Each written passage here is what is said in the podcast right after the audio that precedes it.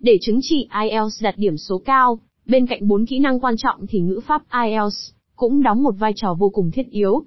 Nếu bạn chưa biết phải củng cố nền tảng ngữ pháp như thế nào cho hiệu quả, cùng Anh ngữ du học ETEST bỏ túi ngay những kiến thức ngữ pháp IELTS thường xuyên xuất hiện trong các bài thi. Trên đây là một số mảng kiến thức ngữ pháp IELTS mà bạn cần quan tâm và luyện tập hàng ngày. Hy vọng bài viết đã cung cấp cho bạn những thông tin tổng quan nhất, giúp quá trình ôn thi của bạn trở nên hiệu quả hơn.